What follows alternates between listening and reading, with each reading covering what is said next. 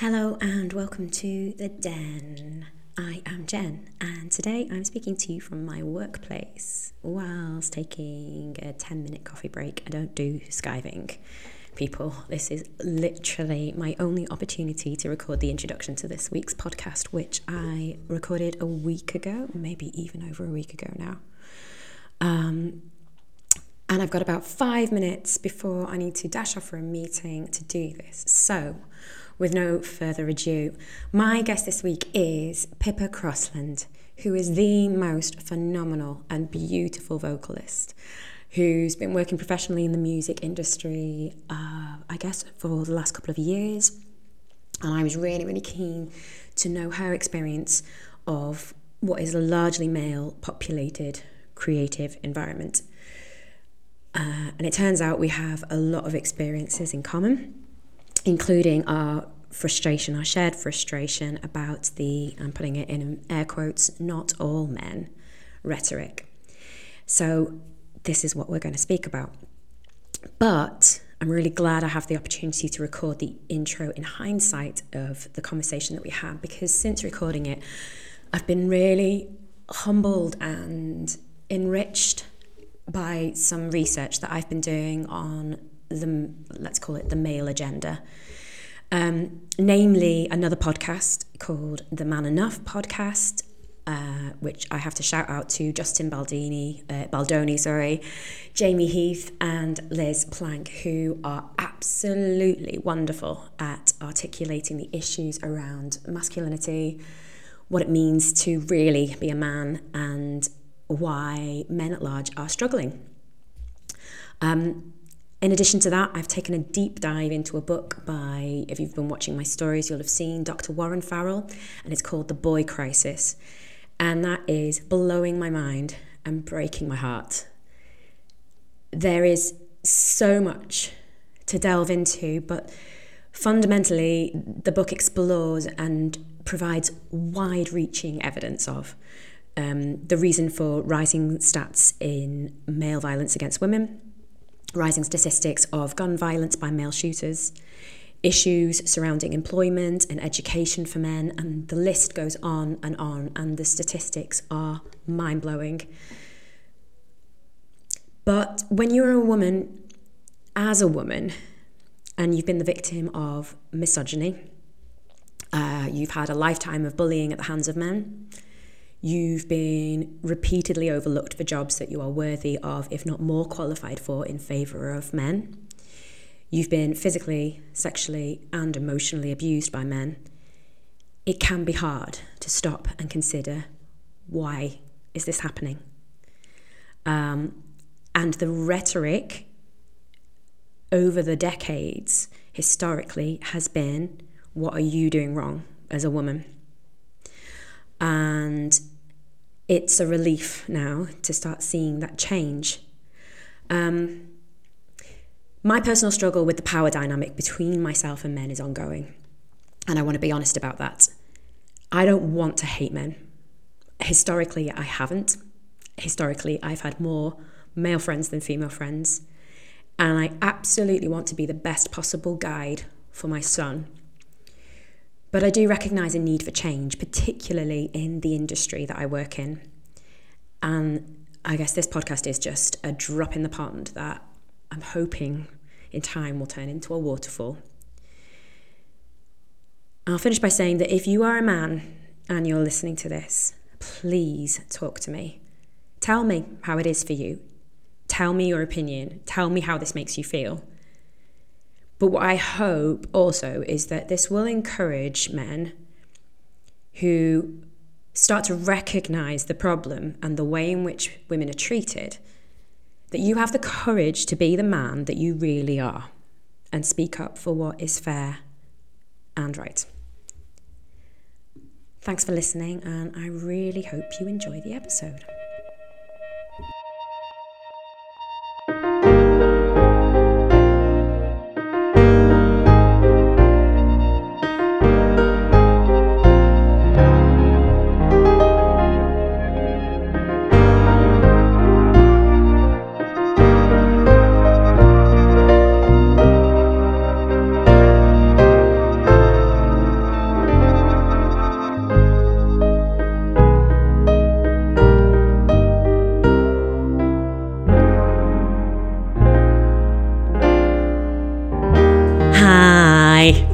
We've actually been sat here talking for like, it feels really weird now starting the podcast and um, saying, Hi, welcome, Pippa, to the podcast when we've actually, well, I say we've been sat here talking. I've been sat here talking for over an hour. Um, with the lovely Pippa Crossland, who I um, I'm chuffed to bits, is supporting this podcast and has agreed to speak to us. Um, except I'm going to caveat everything that we talk about with uh, telling you all that I uh, had a double shot um, flat white this morning because they'd ran out of semi skimmed milk at the bakery. I don't really like whole, whole, milk, and let's just face it, flat white with whole milk is just a latte, and it's not the same. So he said, "Do you want a double shot?" And I went, "Yeah, okay." And then I've been sat here gibbering for over an hour, and then wondering what the hell is wrong with me. Am I just excited? No, no, I've got the caffeine jitters. so I've had to take a few grounding breaths, and uh, I'll try and kind of pull, draw myself back, and let you do the talking. Um, but nonetheless, I invited you uh, to speak uh, initially, I didn't know what on um, because I feel like we tend to kind of tangent off and get really passionate and have these little kind of like meeting of minds moments.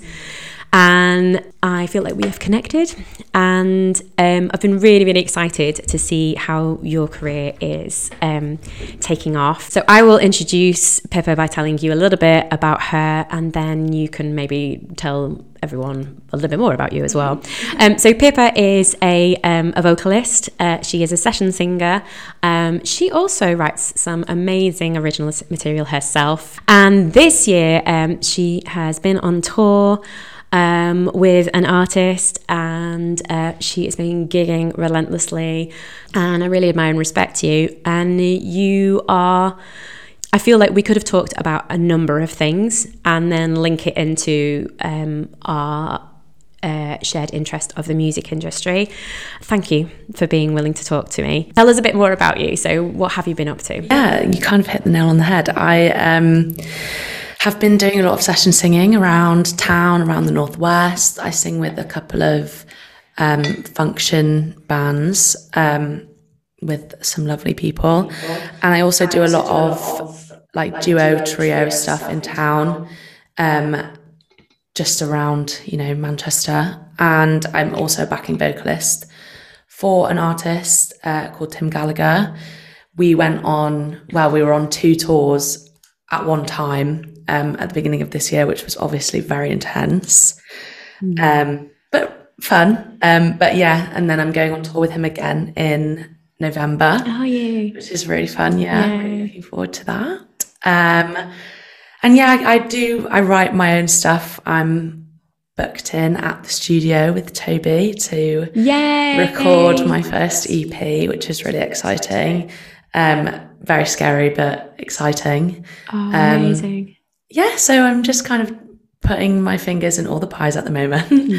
and kind of deciding in this year where I kind of want my career to go. But I've just been, yeah, singing a lot in the last year. I mean, this isn't the purpose of uh, this podcast and giving people kind of a, a, drop or a shout out or whatever, but I guess it couldn't hurt. Um, but if you do look at Pip up on um, on socials, are people allowed to follow uh, you? Yeah, um, please. Do. What are you on TikTok? Because your TikTok's amazing. my TikTok, I think it's at Pippa Crossland Music. Yeah, the same as my Instagram. And who is that like crazy woman? Who oh my god, you duet with? She's this American singer. I think she was on like American Idol or something. Yeah. And she does this like she does these mad challenges and I attempt to copy her. She's like the melisma goddess. Oh my god. She? Yeah, she is she unreal. She's but my dream. What I love about your TikToks is is like and and now as well and what I love about speaking is you're so chill and like got such dry but warm sense of humor and it's just really really engaging like the most recent one it was like she so she did like this crazy melisma and then you were like that's not even what did you say? You were like, that's rude. And then, but like, guys, you'll appreciate this when you watch it. And then Pippa absolutely smashes it, like nails it, and then goes, as if like she was like well off. Um, you have got an insanely beautiful voice and so talented. And I know you're so talented, but you've also worked incredibly hard at it. So I got in touch with Pip and said, I would love it if you did a podcast with me. I've no idea what it is that I want to talk about. I think it could be everything. Um, and then eventually got back to her and said, I think I think this is the thing. And initially I said, um, can we talk about men and feminism? And then this morning I said, actually, I think we need to reframe that because there's a problem with two women sitting down to talk about men and feminism, in that we, of course, are not men, and um, we are therefore not it's not appropriate for us to i guess pass comment on what it is like to be a man and a feminist man. And i guess where i wanted to go with this was um, one of the things that has been riling me uh, recently uh, is the not all men rhetoric. Yeah. and I've heard it a few times, uh, particularly in the last like six months, in a number of different contexts, and I've just felt my blood boil. Yeah. And um, that's even been with men who are who I love and who are close to me. But at the same time, there's been a handful of times where I've had really hopeful conversations with other guys. I guess, I guess that I just want to know what the hell is going on. Yeah, me too. Um, and also, as women, want to talk about why the whole "not all men" rhetoric is damaging. Um, but before we get into that, on a lighter note, because I always forget, um, I have prepped um, Pip for this because this is the den, and it is the den because dens are a safe space that, as kids, we kind of go to to retreat and to hide um, and to invite our mates into. Um, Pip, can you tell me about um, any of your den experiences, either long ago or recently? And I we did I have two older sisters and we did a lot of like sofa dens, but we were also really lucky we had um a lovely like big garden growing up and we overlooked like a big woods um where like loads of people would walk their dogs and stuff like uh, just you know a woods and we had this big bush and one day we kind of discovered that you could like climb up and sit on the top of it. Um and it like literally overlooked the whole like we had a great view of uh, Sheffield where I grew up and like the Peak District. And it's um, gorgeous. yeah, Yeah. stunning. And we like took loads of like if I like we took blankets and like snacks and um we like got in like cozy clothes even though we were literally going into the garden. And we like all went and like perched on a branch each and just like sat with like blankets and then like for all the years after that I would just go and like sit in that bush. Which is sounds sad but it was actually a really nice little space. wonderful. and now I think, I mean, we like don't really have that area of our garden anymore, but there's like a little hole in the top of the bush where like it just stopped growing because Yeah. we would just sit there and watch the world. because you'd like properly indented that space. Yeah. Yeah. and there was like a little walkway to it was like quite a big bush and there was like a little like path into it like into it and it had all like hollowed out because we just went in there so meant to often. be. yeah Yeah. I want you to go back to that bush. I think you need I think you need I some know bush I need time. to I need some bush time okay, take that as you will. yeah Um, but that is beautiful. Yeah, it was so that. nice. I really love that. I think you need to go, yeah, back to the bush. um, okay, so where do we start with all of this? So you've been on tour with an artist recently. Maybe I'll caveat this as well and say that for any guys who know us who are listening as well, this is by no means like a direct attack or blame or criticism, but a, a just a reflection of what we see around us, and also uh, just we want to be as transparent and honest as we possibly can about how it affects us um, as professional women, as women full stop, but as professional creative women. What what was it like being on tour with majority male musicians? You had like one other female counterpart. Um, I mean, tell me if I'm wrong, but historically the popular music scene is is masculine, I guess.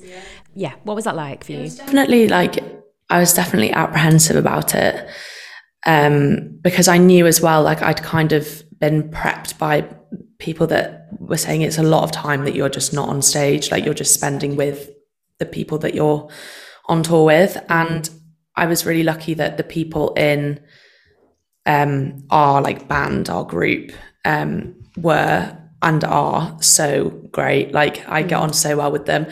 I think there's there is a bit of a certain dynamic and you know I don't know, it's, I think also being younger than them also Yeah. had like a little effect sometimes. Mm-hmm. But for the most part, like I absolutely love those guys. Like they're such good friends as well as like colleagues, I suppose.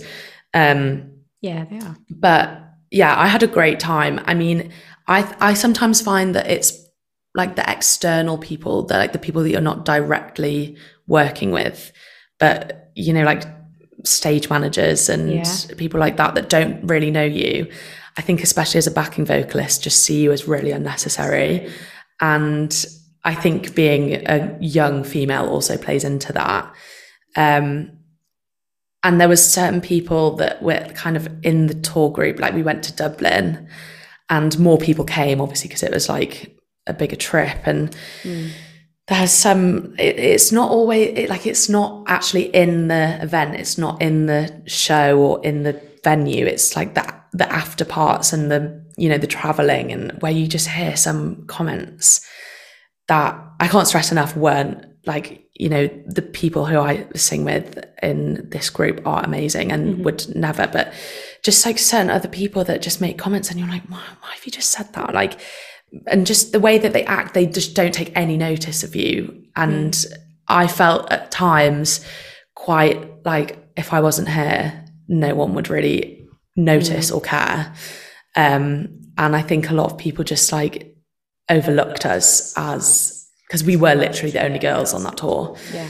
Um, Do you mind me asking what kind of comments? there was like one that always really sticks out was um, we were like leaving a, I think we'd all gone to a bar after the Dublin show, and um, there was these lovely two women in the bar that had like tra- that had been to the show.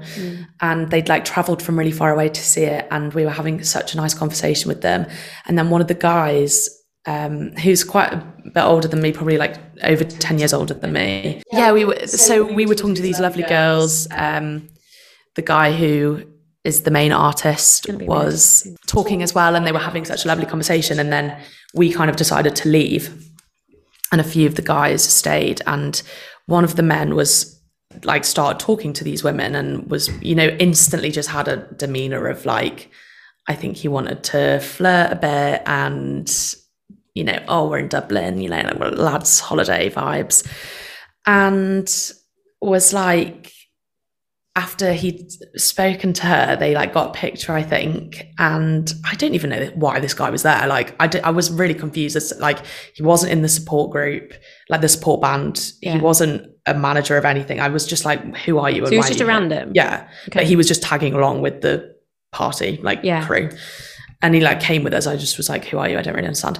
And he took a photo with her. And as we were leaving, he said, um, oh, well, that photo is going straight where it belongs in the wank bank. Oh my god. And I was like, oh my God. I, I, I was just like, why have you just said that? And like, Yeah. I just instantly felt like, oh, I really don't want to be around you. As, a, as and I know mm. he's quite prevalent in the music scene in Manchester. So I was like, oh, how gross! Like, Yeah, that's Grim. disgrace. So hang on. So this is a random, but they're music industry. yeah, definitely music And did industry. anyone respond to that? we, as the women, were just like, ew, Yeah. and just like kind of avoided and left him because we were going home anyway. But as far as I know, the men who were stood with him just were like, oh, ha ha ha. oh, see, No one said anything. problem. I know. Oh, I'm so sorry. Yeah. so but just like so many comments like that and i was like you're no offense but you're not even like part of this Yeah. entourage like you're just kind of tagging along for the experience i think i'm not really sure it was really weird Would that have happened if if it was like one of the crew? Like, I mean, obviously, in no in no way, shape, or form is that kind of comment okay. And I guess that's what I want to get at is like basically why is this still existing? Why why do, does it still happen for a mm. start? But then more than that, like bigger than that, is why is it not called out by other men? But then also, why are we like so afraid? Because I am. Well, what would you have wanted to i want i i mean i was who are you trying to impress with that comment? Like I, I don't know. I i just was so what angry and, and i felt like we're the only two young girls on this tour. Mm. and i was because that was the first night of tour and i didn't i was unsure as to whether he was going to be on the rest of the tour around uh, which he wasn't, which was obviously fantastic. But I did, I was worried about saying something and then someone coming to me and saying, "Oh, you know, you've made him feel un- like uncomfortable." that was my instant because Yeah. I was aware that he's kind of a music industry person in Manchester, and that at the time I was kind of trying to push my way into the scene in town, Mm-hmm. and I was unsure as to like whether he was quite a bit higher and. And like, unfortunately, my mind just went to, well, I don't want to You want to piss him off? piss him off if Yeah. he's gonna, you know, be around all the time. But on reflection, obviously knowing that he wasn't, I wish I'd just been like, "You're gross." Yeah. Like that's not cool at all. I don't know what I would have said. I probably just would have sworn a lot. this is what I wanted to know, I guess, is like is is whether this stuff yeah still happens and whether there is pressure for women to let shit like that slide because we're trying to succeed because we're trying to get jobs and your reputation within the music industry spreads like wildfire. That is one that I um, learned really quickly when I was really active in it. I was the only female within like as a session musician, and I was the only session musician um, within a small pop band. And my time with them ended actually on a tour bus, which they decided for budget reasons to share with their support band who they were mates with. As it happened, the guys who I was playing for their, I think their album or their single at the time, I can't remember, went into like the top 10. The same, in the same week, the support band got dropped by EMI. So basically for them, it was like a misery tour and, and the dynamic was just fucked. And, uh, and they all shared a tour bus. So it was me and 15 guys, so including like the crew. And it didn't even occur to me till now that like it wasn't okay to assume that I would be all right, like being a minority in that situation. And I was witness to some like really hideous stuff on that tour bus. Uh, As, as being the only female with that band who were doing really well at the time, like my reputation would spread like wildfire, both in a good way or a negative way. So I had to be really careful about how I behaved. I was a young single, 22, 23 at the time. I think I, I had a really big crush on a drummer in a band that we supported. And because I shared that with the band, I then got a reputation for, oh, she's really into drummers.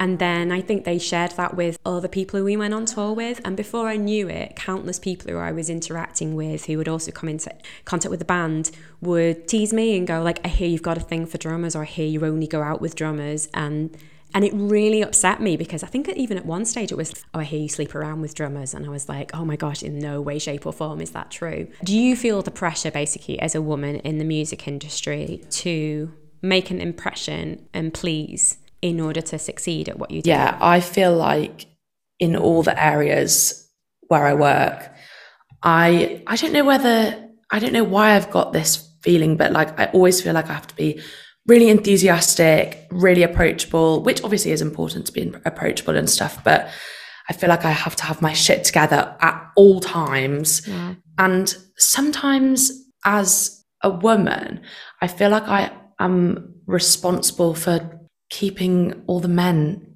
in in check. Yeah. Like on that tour, Okay. a lot there was kind of situation between two of the people in our band and I found that me and the other woman were really like keeping it afloat and mm-hmm. basically communicating with each other for them.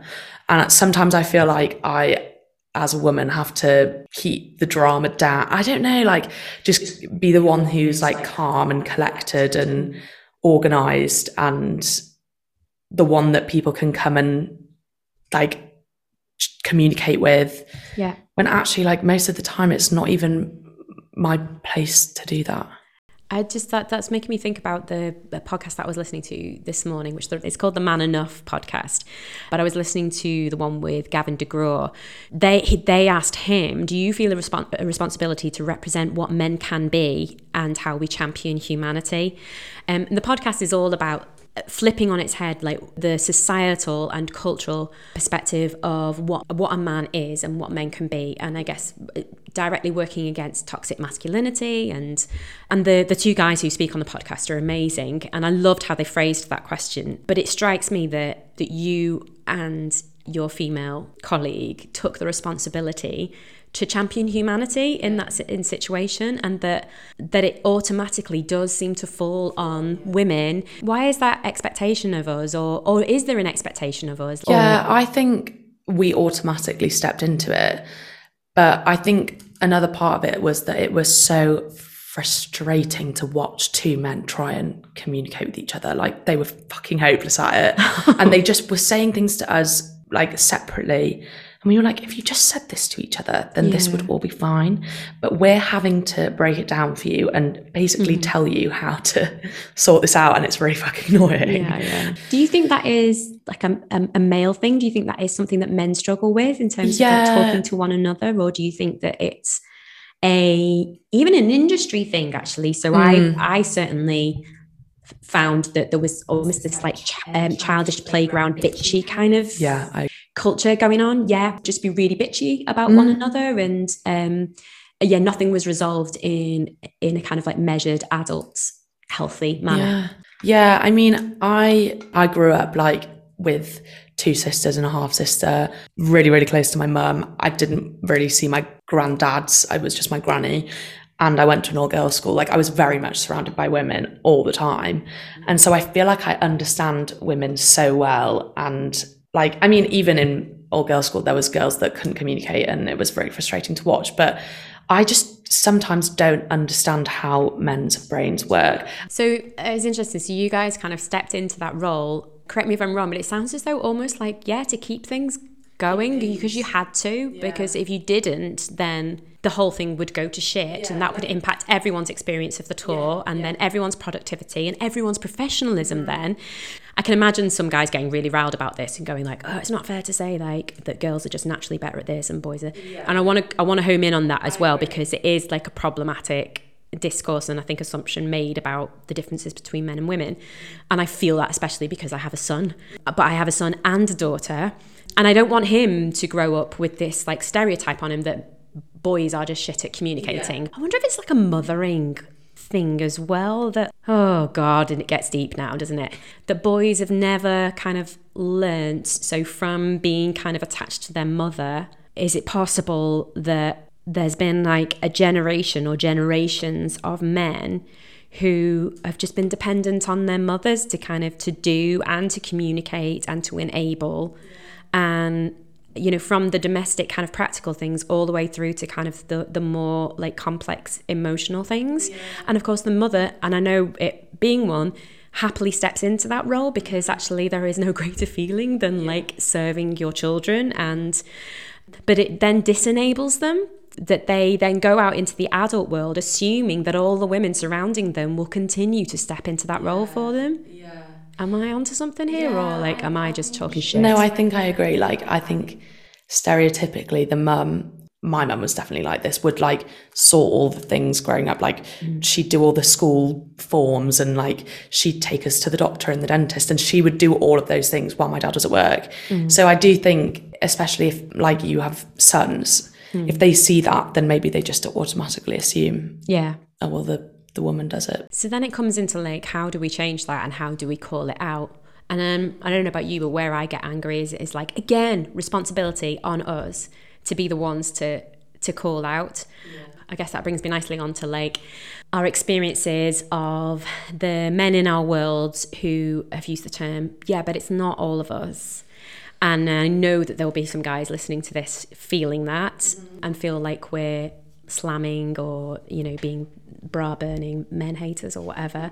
And that's not the case. We need to have permission, both men and women, to talk, just say exactly how it makes us feel. But apparently, not all men are like this. Mm. So, not all men are unable to communicate. Yeah. What would you add to that list? Not all men like emotionally incapable. Okay. Not all men are violent.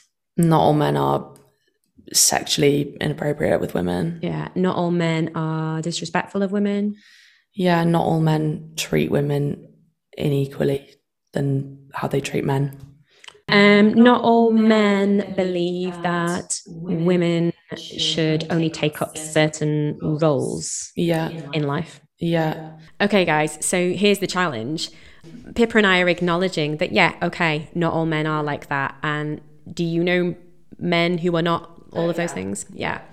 But that's not the point because actually, what we need the not all men group to do is to advocate um, and to represent what men really can be. So if you are not like all of these men, then what are you?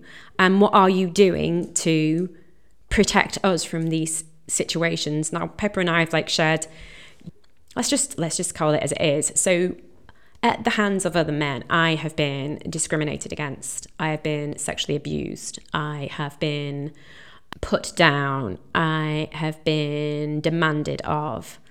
I have been held back. I have been emotionally abused. I've been mentally abused. I have been overlooked, even though I was uh, more qualified than another man. The list goes on. Mm-hmm. And because of that, so this isn't just me. In fact, like you do the same actually. So like at the hands of men, all of the above, like yeah. overlooked, patronized. I feel patronized so frequently, oh, constantly, and just yeah, um, emotionally, physically, like sexually abused, taken advantage of, mm-hmm. expected so much of, and yeah, just basically echoing everything. That, talked down to, yeah, like belittled.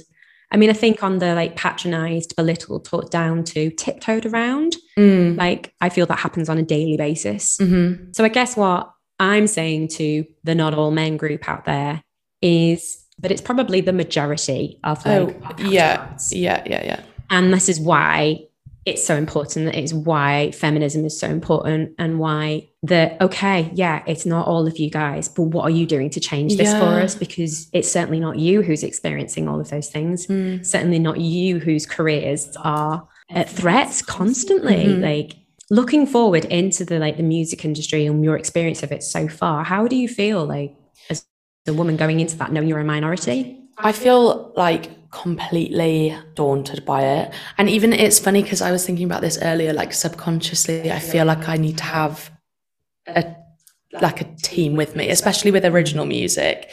My producer is a man, mm-hmm. and I feel like I need to have him like back me on everything that I do.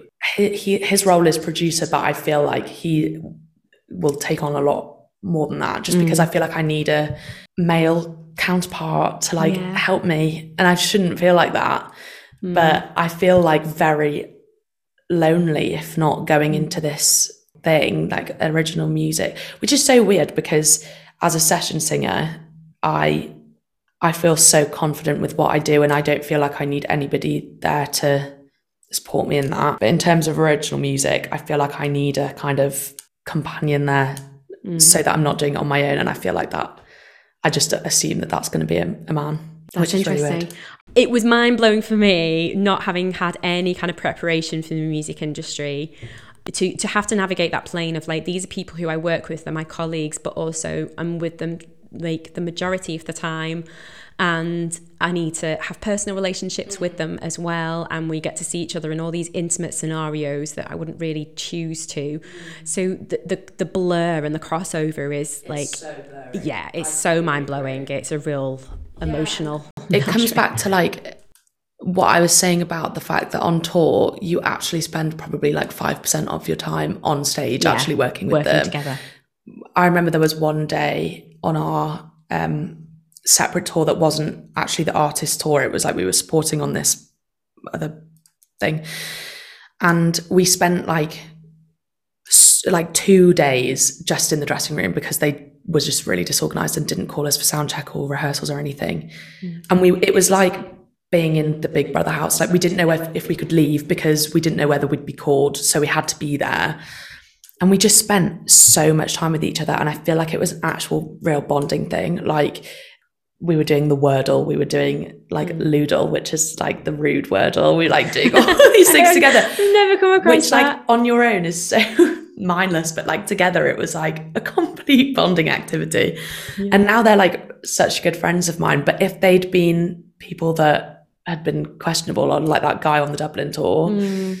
I would have it would have been horrific. So I was really lucky that they were all yeah. such good brands and stuff. So then it does like even more begs the question of like what are these what are these guys doing for us? Like coming back to your original artist project and the community that you build around you is is going to be really important. And I was trying to imagine um, what that would be like if they were all women, if all of those roles were occupied by women. Now, if that were me. I probably wouldn't like that actually. like as much as like I love women more than I ever have in my life, and like I'm so I even said to my little girl this morning, I was like, we are so lucky to be women because we are so strong. Yeah. Like I think we're so innately strong, and um, that the fact that men are struggling and suffering results in this for you and I. So results in unsafe environments and results in men who we do love and admire, but are still incapable of standing up for us and protecting us and advocating for us. Most of the time nowadays, I get really angry about it and like my blood boils on a daily basis. And then when I read things like this and I start to dig into the research and ask the question why, I then get really sad and I think about the son that I'm raising and what he's up against but then the irony that yeah. like we step out stronger, more capable, and like all these like positive characteristics and attributes, and then we get slammed yeah. by like the dominant male culture. Mm. If that was, if you had a team of all women around you, how would you feel? I mean, I'm really used to being, yeah. like I said, surrounded by all women. So I don't think I would. I think I would find that fairly. Would you feel safer? Yeah. I, I mean, I don't know whether I'd feel safer because having had the experience of being surrounded by a group of musicians who are predominantly male and I did feel really safe and I felt supported and I felt like I could confide in them as much as they could confide in me. And I think having the mix was nice but I think if it was all female I would feel just as supported and I've been doing a lot of like entrenching myself in kind of like the fundamentals of the music industry recently and um, and everyone I've spoken to, bar one, is a man. And they've all been absolutely wicked. And there's been a couple of them actually who specifically, without me kind of even pushing it, have brought up the kind of the gender inequality uh, agenda, which is amazing.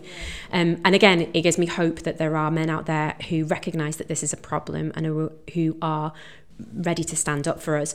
But yeah, I, I guess you're like you're within that. You're you're gonna need men to stand up for you, stand up for you and stand up in the service of you as well.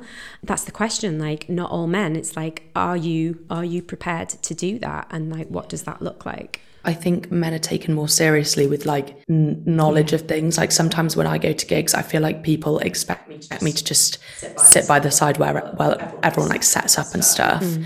and asks the like technical questions. And I feel like if I say if I was doing an original gig, I feel like if there was someone there that needed to know all the information, they would automatically look for a male representative of yeah. me to get all the information from and people would expect a female not, like not to have that information and not to know exactly what I need on the stage. Do you know what I mean? Like, yeah, yeah. Sometimes I just think that they don't just assume that you wouldn't know. Yeah, assume yeah. that like, oh, well, um, someone else will set that up for her. In in the vein of outing this stuff, you and I could talk for ages about why this is and the problem itself and what we can do to change it, which I would really like to.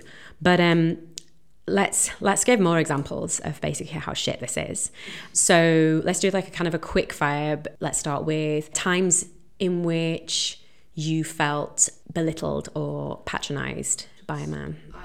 Okay, so having to front a band, I'm saying in inverted commas, um, I usually usually in the setup that I do, it's a male and a female, but I think there was one time where it was just me. Mm-hmm. And I had to have the conversation with a man beforehand where he was like, you need to make sure that you do this and that and this and that because there's not a man to do it for you. Did they actually use those words?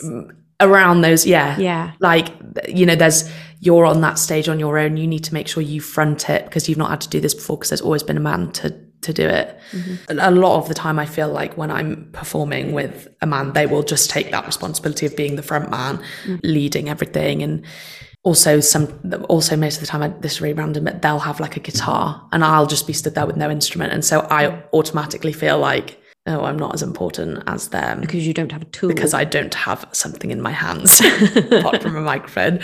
Um, Do you think you'd be taken more seriously as an instrumentalist as a female? Yeah. Uh, oh, really? 100%. Yeah, I've always oh, felt. Tell me more about that. I've always felt really on the back foot with the fact that I, people automatically don't take you as seriously if you haven't got that skill. Man, that sucks. I've always felt like that. Yeah. It's always been one of my major, like, I really need to get a guitar and I wonder if it's like a respect thing. It's almost like sorry to interrupt you, but I come th- thinking because I refer to it as a tool, and I wonder if it's like it goes back to like primal kind of indoctrination of the man who must be able to use tools to perfect to protect and provide for the family and to you know man must build. And yeah and then you know obviously the more within the music industry like I guess tools are are instruments and our kits and like maybe there's like a heightened respect for women because they have learned to use tools. Mm. I'm sure I've gone through phases like in my life where I went to great lengths to show that I could um, I was capable of like hammering a nail. I, I literally tried to demonstrate my physical strength to a man to show that I was I was fit to be in the boys' club. Yeah. Because I did. I like I grew up desperately wanting to be mates with boys, and it wasn't anything about wanting to get them to fancy me. Yeah. I just right now i'm wondering like what was that about? Yeah that's so weird because i had exactly the same thing like obviously until i was 16 it was so difficult for me to be friends with a boy because there were none in my school. Yeah. And then i went to literally. Yeah. Literally no men around. I had no choice. Mm-hmm. um and then i went to sixth form where it was mixed and i was almost like okay i need to make friends with some boys because then I'm like normal and then I understand them and stuff. Mm. And I actually did find it much easier to be friends with boys for ages. And I was in a predominantly male like friendship group. But then I like now I'm older, I look back and I think, why was it so important for me to? I felt the more like validated. Like if a if a boy at, at sixth form laughed at my joke, I'd be like, wow, I really nailed it with that one. Yeah, I think sometimes, and I don't know why, but especially with male musicians, I care more about their respect than yeah a, a female musician's respect but yeah. I feel like there's a mutual respect between females. Like I think I would. It's automatically a given. Yeah, I think I'm really overly trusting of women. Yeah. Because I've had such strong women around me all my life. We don't have to work for it, do we? No, and I just think if I'm in a situation where I'm gigging with females and males, I'll automatically assume that there's like a common ground between the women and mm. that I don't have to work for their I don't have to work to impress them or respect, uh, gain their respect or stuff. Mm. But like if there's a when there's men, I feel like oh, I, I really want them to respect me and take me seriously. And what kind of things do you find yourself doing in order to try and enable that? Being like efficient and and making sure that I, I hate saying this as a singer, but making sure that I'm like impressive because mm. I think some people I, I don't know i think there's a real expectation especially for a female singer to be like wow. Yeah especially at like a, a, function where you're singing like all the big ones. Yeah. Um but also just like i remember when i started this is so small but like using in-ear monitors yeah, yeah. uh, instead of wedges. And i was so nervous because i was like if i don't know what i'm asking for i'm scared that i'm going to look like a yeah. fool. Yeah. Like if i don't know like if i say um you know, can I have more of them in my ears? And and sometimes you get some looks like, why do you want more of the guitar? Like, why, yeah, why do you yeah, want more yeah. of the kick drum? Like, you obviously don't know what you're talking about. Because those are my preferences. Yeah, that's how my ears Because I want to, yeah, yeah, I want to hear it.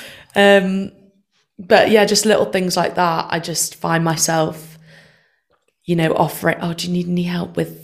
Which is a nice. I always offer to help, but like, I do it so that they respect me more mm-hmm. because I can show them that I know what I'm doing in terms of setup and stuff. Do you lug gear? Oh yeah. Yeah. I thought I had a really big thing about lugging gear. And um, often on tour would be told, like, oh, it's all right, love, you just go and sit down. Mm. I'm like, no, no, no. And I made like, and honest, I struggled. Yeah. There were some things like I physically did struggle with, but I I pushed myself to be able to do mm. it and to be strong enough. I had I had a thing of um like I felt like I'd be respected more if I was more physically attractive. Mm, oh my god, don't even get me started on that. I I, yeah. I hate that. The the thought That's of a different podcast, isn't it? Yeah, the thought of having to wear a certain outfit. Oh yeah, no, yeah. I could go on about that for days. But now I get afraid. So it's interesting now, like how the dynamic has shifted. So I'm nearly 39, and um, the age thing as well like when you said like i feel like i'm treated differently because i'm young that makes me so angry but i feel that i think people assume within my kind of professional remit that i'm younger than mm. i am which is you know it's lovely um, that um, that i look younger than i am but i i actually hate it um because yeah because i feel like i'm taken less seriously yeah. for being perceived as being younger um but on the flip side I feel that as a woman who is aging and is now a mother, and also I'm not as active in the industry. And I was thinking on this actually in listening to this podcast with Gavin McGraw, and he makes a comment about um, it is known within the popular music industry that um, it is all about the young faces. Mm. Like people are invested in young talent and young voices and young faces and young bands and you don't enter the industry basically as someone after a certain age. Yeah. And um and and then even more so taking a break and then going back. And it, it just hit me actually for the first time that the reality is is that I will really struggle to get like to get gigs or BV gigs or like go out even as like a solo singer pianist which is what I was doing before I had the kids. And yeah and I'm, I've made peace with that already actually because I was like I'm I'm interested and passionate about I've got different dreams mm. um but then I was like what if like that what what if that was my be all and end all what if like I hadn't fallen in love with academia and education and research and all the rest yeah. of it and actually I my whole world and my whole career kind of trajectory was still about being a vocalist and I'm no longer a young face. And I'm known like, and if people knew that, like, oh my God, I was 39. Not only that, I'm a mother. I'm dead. Yeah. I'm basically dead yeah. in the music industry. Well, it's like I saw something on Twitter the other day that was like, can anyone believe that on X Factor there was the girls category, boys oh category God, groups, yeah. and over 25s.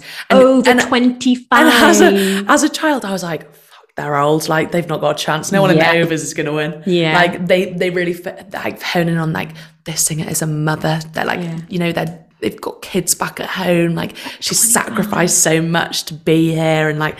And now I'm like 21, and I'm like, God, I've got Jesus, to, I've you've got, got, four years until gotta, you're in the geriatric. Got to hurry up with the whole original music thing. Bringing me back to okay, other uh, examples of times you've been belittled or patronised. Um, well, anything that springs to mind? Yeah, on that point, I did a gig not so long ago, and everybody was setting up and I was offering to help, you know, like I always do. And someone was just like, Oh, you're just standing and looking pretty while everyone, you know, all you've got is a microphone to set up. It's not hard to lift a bloody amp, is it? Like, as a singer as well, I think it's different because people are just, oh, you chose the easy one. You just have to set up a mic. Like, actually, if I wasn't here, mm-hmm. you wouldn't have a band. Uh, any examples recent or past of feeling like you've had to tiptoe around men? Um, like, as in, you couldn't fully be yourself. Yeah, I think definitely on tour again, mm-hmm. when you're surrounded by people all the time, I feel like you. D- I feel like a lot of the time I didn't want to get in the way, and I didn't want to say the wrong thing, and I have. I feel like I'm naturally quite outgoing and I talk a lot and I mm. like make my I like to make my presence quite known. and in yes. some situations I slay. yeah, exactly. Slay. um and in certain situations I remember being like, no, I just need to sit back, which is not I don't necessarily think that's a female thing. I think that's just a me thing. But I have always seen myself as, and this is very sounds very sad, but as a little bit of doormat Mm. And I think people feel like they can walk all over me because I won't say anything. And I'm I'm I really, really do not like conflict. That is like the source of my anxiety. I I cannot bear it. And anything I can do to avoid it, I will do. Mm-hmm. Um, kind of like the situation in Dublin. Like I just don't want the the confrontation. I, it makes me so stressed. So I think people feel like they can tell me what to do and guide me and like basically just put me where they want me and I'll, and I'll just do it. And it's one of my massive goals is to basically stand up to people like that because I think I get used a little bit. Oh, love. I hear you. Um, I mean, what I hear and what from like from what I know of you as well, like it makes me sad to to see you perceiving that and feeling like that's like a like a doormat mentality when actually like it sounds like a deeply human thing yeah. to you know to be anti-confrontational and yeah. against conflict and stuff because it sets your nervous system on edge which i think yeah. it does anyone um, but i think certain people have learned to play into that and then become addicted to the drama um, actually it's just your ability to to trust people and also to just to go with it and want to just be and so I'll give a recent example of uh, having felt belittled and patronised and also tiptoeing around men. I uh, uh, just in coming back into the new term and stuff. There's a lot of like staff conferences and staff days, and um, uh, and we tend to kind of like get to the end of the day and everyone goes to the pub. And um, in one particular uh, day, uh, someone rallied and said, "Let's all go to the pub." And sadly, not many did, and it was basically just me and, and three guys and three male colleagues. And just very quickly and, and um, i like them all. Generally would say like i feel really comfortable with them. And there was something about just the way in which they were talking to one another and the topics of conversation and and actually a few things that were said as well that i just quickly became really uncomfortable with and also could see and also felt like they were speaking to me differently and because we weren't in a professional context anymore they were no longer speaking to me as jenn the professional it was almost like they'd just separated and gone, we're speaking to Jenn the girl or Jenn the woman. And I didn't know what I had to contribute basically in that. And I felt really out of place. Um, and I found myself rabbiting about the one topic that I have got to talk about, which is children. I, I, think, like, in a nervous energy, kind of went, oh my God, what have I got in common? And like, yeah. there's two other parents here, let's talk about kids. Yeah. So, kind of rabbited on about kids for a minute and then I I do this with guys as well like I get very like comedic and start oh, joke cracking joke cracking joke yeah, cracking it's yeah, really yeah, important to me that I think that they find me funny mm-hmm. it was just awkward I was just awkward and I felt really uncomfortable and um and then I sensed very quickly that I was too much um because quite frankly a couple of them were being quite rude um just like not taking me on and shutting me down a bit and um, not engaging with me. So I did the flip, like you said, of like make myself less. Yeah. So just shh, Jenn, like be quiet, and I tiptoed. Um, around their male conversation and let them just do their lad thing, yeah. and um, and then very quickly one of them said like gotta go now. And then the other two were like yeah yeah me too. And literally they all just literally stood up and walked out. And I hadn't got my things together and I hadn't finished my drink. And they just like didn't even say bye just walked out as a group and left me in the pub. And then I just like sadly kind of like walked back to my car on my own. And then passed one of them like in the car and he warmly kind of like waved goodbye and everything. And I, I wanted to share that story like because that was quite recently yeah of just yeah of feeling like uh, I needed to lessen myself in order to be acceptable within that scenario we were only there for flipping like 45 minutes to an hour. And I feel like if I told this story directly to them, the reaction would be, oh God, Jenn, you're so sensitive. Yeah. Or I didn't feel any of that well, at all. Really that. Yeah, you've re- like massively blown that all out. Mm. Or like, what's wrong with us talking about this or whatever? Or we were only having a joke. Yeah. Oh. I mean, I can't even like, I can't share the jokes because like yeah and then then i also guess like i wanted to tell the story because i was ashamed of myself i think i felt gutted and sad that i didn't call them out i wanted to make sure that we've outed as much as we possibly can um, before i draw anything to a close because yeah and my i guess where i'm getting to with this and um, the final question is what do we need like what do we need from the men around us who are on board with, who do recognize that this is a problem and do recognize that we've been through too much. I mean, you think you're 21? Yeah. I'm 39. I'm already like working with and for my daughter to prepare her for this as well. And I know men have their own hardships, and yeah. um, and that the male crisis, the boy crisis, is a very very real thing, and that is the culprit for why we have to put up with this. What else would you want to share? I think something I like struggle with a lot with is like lad in inverted commas lad culture. Okay, yeah. Which I think is really prevalent in my age group. Mm-hmm. And I think still yeah, which is yeah, you wouldn't because I see so many guys in your age group like I mean I could name a few and obviously won't that I'm like, oh, it's so wonderful. Like you're so yeah. the antithesis of that. And they seem, but I don't know what it's like for them being. Yeah. I think, I think they there's a lot of like groups where there'll be one person who stirs a toxic masculinity narrative mm. and they and they put them uh, with doing so like umbrella all the boys that they're with as toxic and you don't want to even go near them.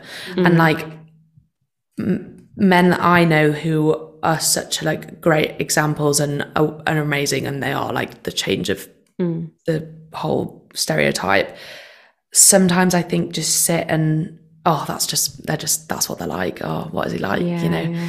You know you just got to get to that's just his humor it's just a joke like and That's I, just me- what men are. yeah it's, oh just yeah that's just what women are guilty for doing that as well. Like, Yeah. Oh, yeah. Like massively. And like I think generationally that's something that I've recognized. Boomer generation women are notorious for like, oh, but men are just. And I think A, it's really derogatory to Yeah. opposite sex as well. To go, oh, men are just not good at this. Yeah. And I know we started earlier by talking about like how men tend not to be as good communicators. Yeah.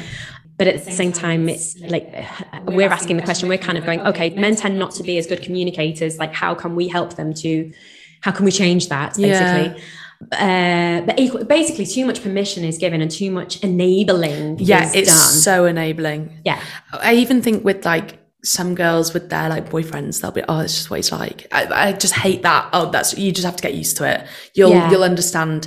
And I was definitely someone who did that, like with friends that I've had, or like people that have just been in the same group as me, hmm. and I can see the things that they're saying, the jokes that they're making that just aren't jokes, but they just say, oh, it's just a joke, and just make it okay yeah, it's not funny and I I know that I would enable it because if I said something, it would jeopardize the whole group. Mm-hmm. Where actually, recently, I've just been like, well, actually, I don't want to be associated with you. I don't want to have to listen to it. I don't want to have to watch as you literally, you know, make it's those. bullying Yeah, basically yeah. i was thinking on this this morning as well i was like but toxic masculinity is basically a form of bullying Mm.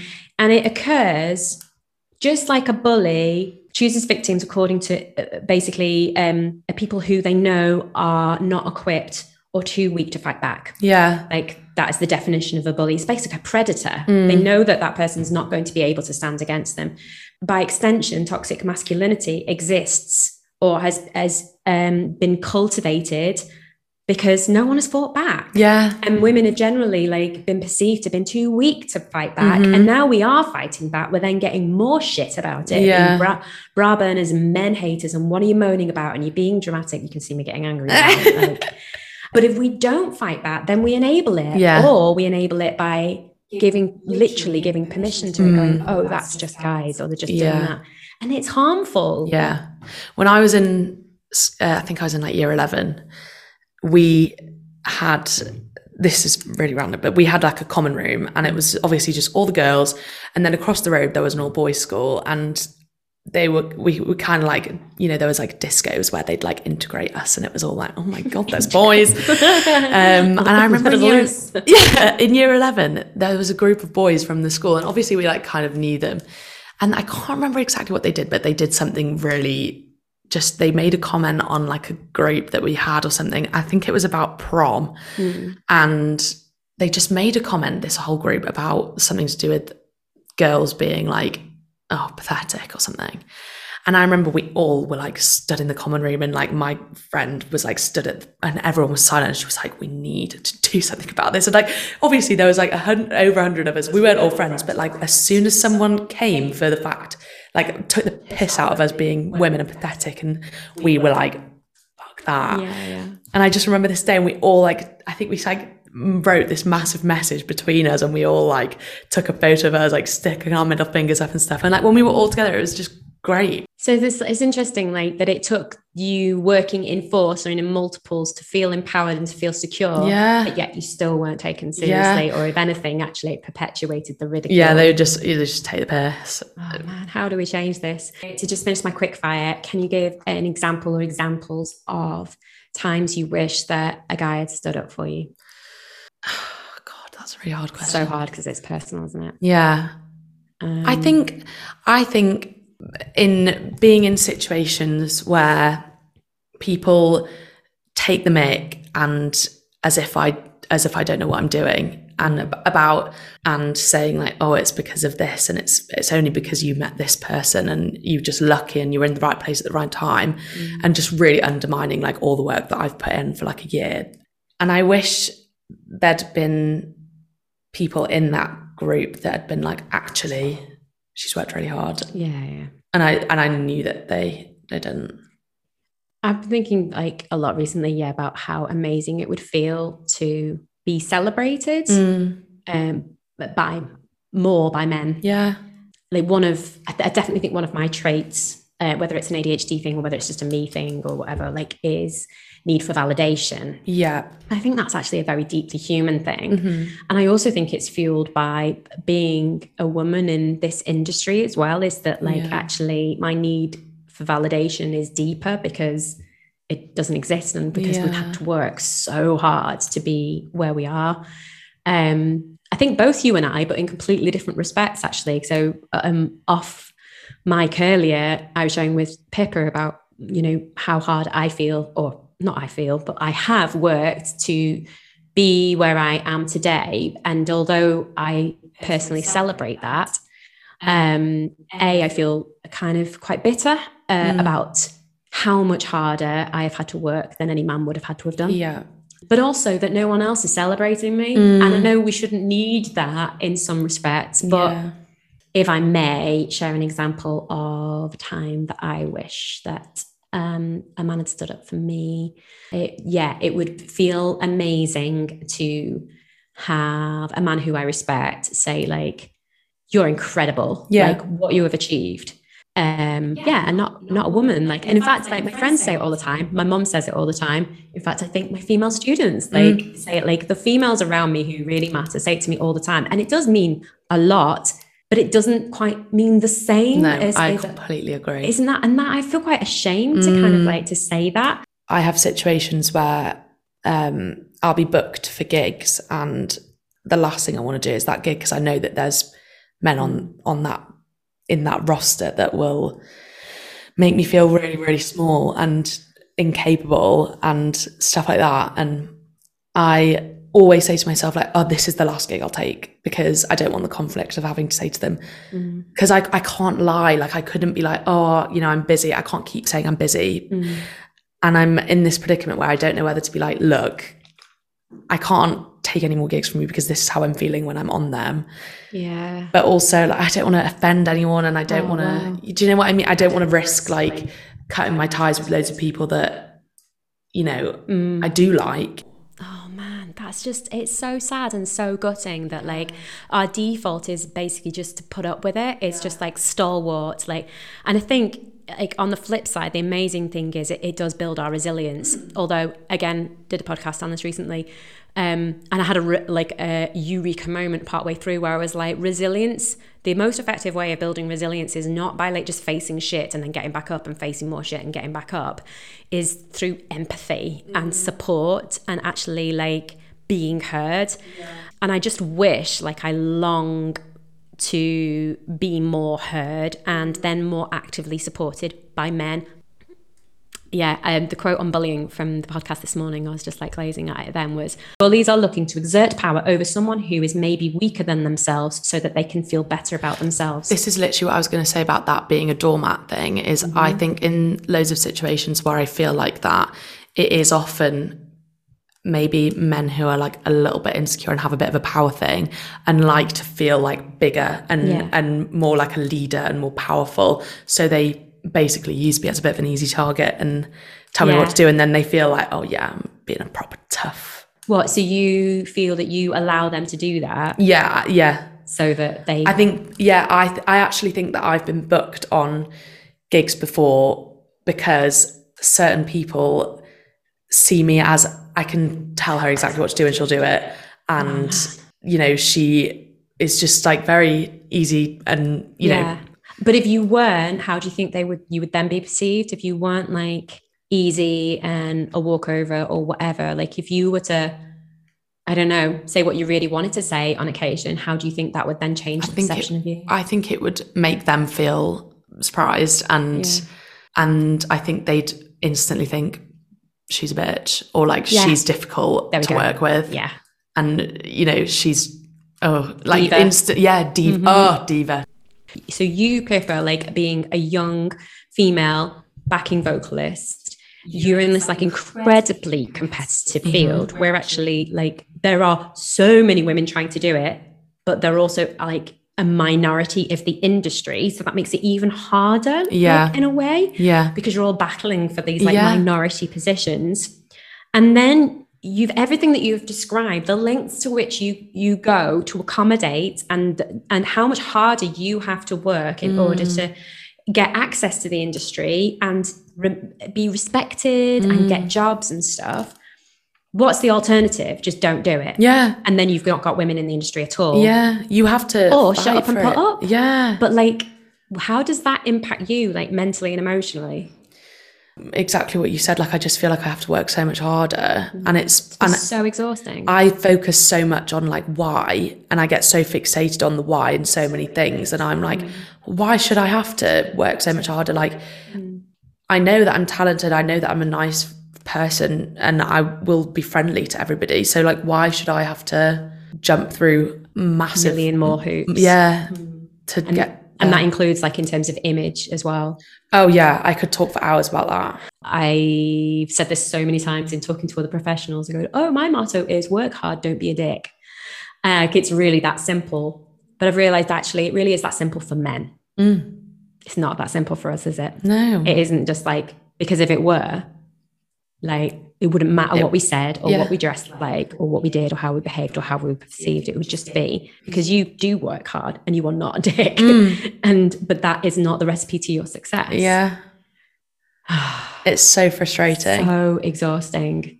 Okay so my closing remarks are just like please just recognize how hard and how exhausting and unacceptable it is the levels to which we as women have to go to, not just in the music industry, but generally, in order to be acceptable. What would your closing remarks be to what to the not all men gang? What would you want to say to them? Have you heard that? Not all men, but like all women. Ah, no, I haven't actually. So that's what a lot of people were like coming back with when the not all men thing was happening. Um, It's still happening though. yeah, when it, yeah, exactly. But um, yeah, not all men, but but all women experience it and have to deal with it in some kind of way, like not being sheep and just like falling into the just like stand up for stand up for what you believe in, Yeah, like yeah. like if defend people. Like I've always been told that allies are people who will defend you when you're not there. I think that about like if you think that something is wrong, then you have to say it. That was a very long-winded way of saying like No, you said you said what I was thinking as well is actually that if you don't, yeah, okay, it isn't doesn't maybe it doesn't apply to you, mm, but in in allowing it to happen around you, you're actually enabling it. yeah, and you're you're contributing to the issue. contributing. So it's not just enabling, Yeah. you're actually contributing to it. But it takes real courage, I think, to to stand up and to call about call out and to talk about it. Yeah, I would say don't be a coward. Yeah. Like don't what you want to be remembered for. I'm really grateful that you've spoken about it today. Um, and I guess like that's just one of the ways in which we can um I don't know, try and make a change. Um, but I also just want to like acknowledge the fact that I do think it's absolutely phenomenal, like that it's nothing to do with age, but you are at the beginning of your journey and you have worked incredibly hard. Like that's so obvious. And it is not down to just like the talent that you emerged from the womb with or something that has been laid on your plate. Like I know how hard you work and I know how hard you want this and um, how much you're having to navigate at the same time as doing it. And I think it's phenomenal. So yeah, good on you. And Yay. thank you so much for being up for talking to me.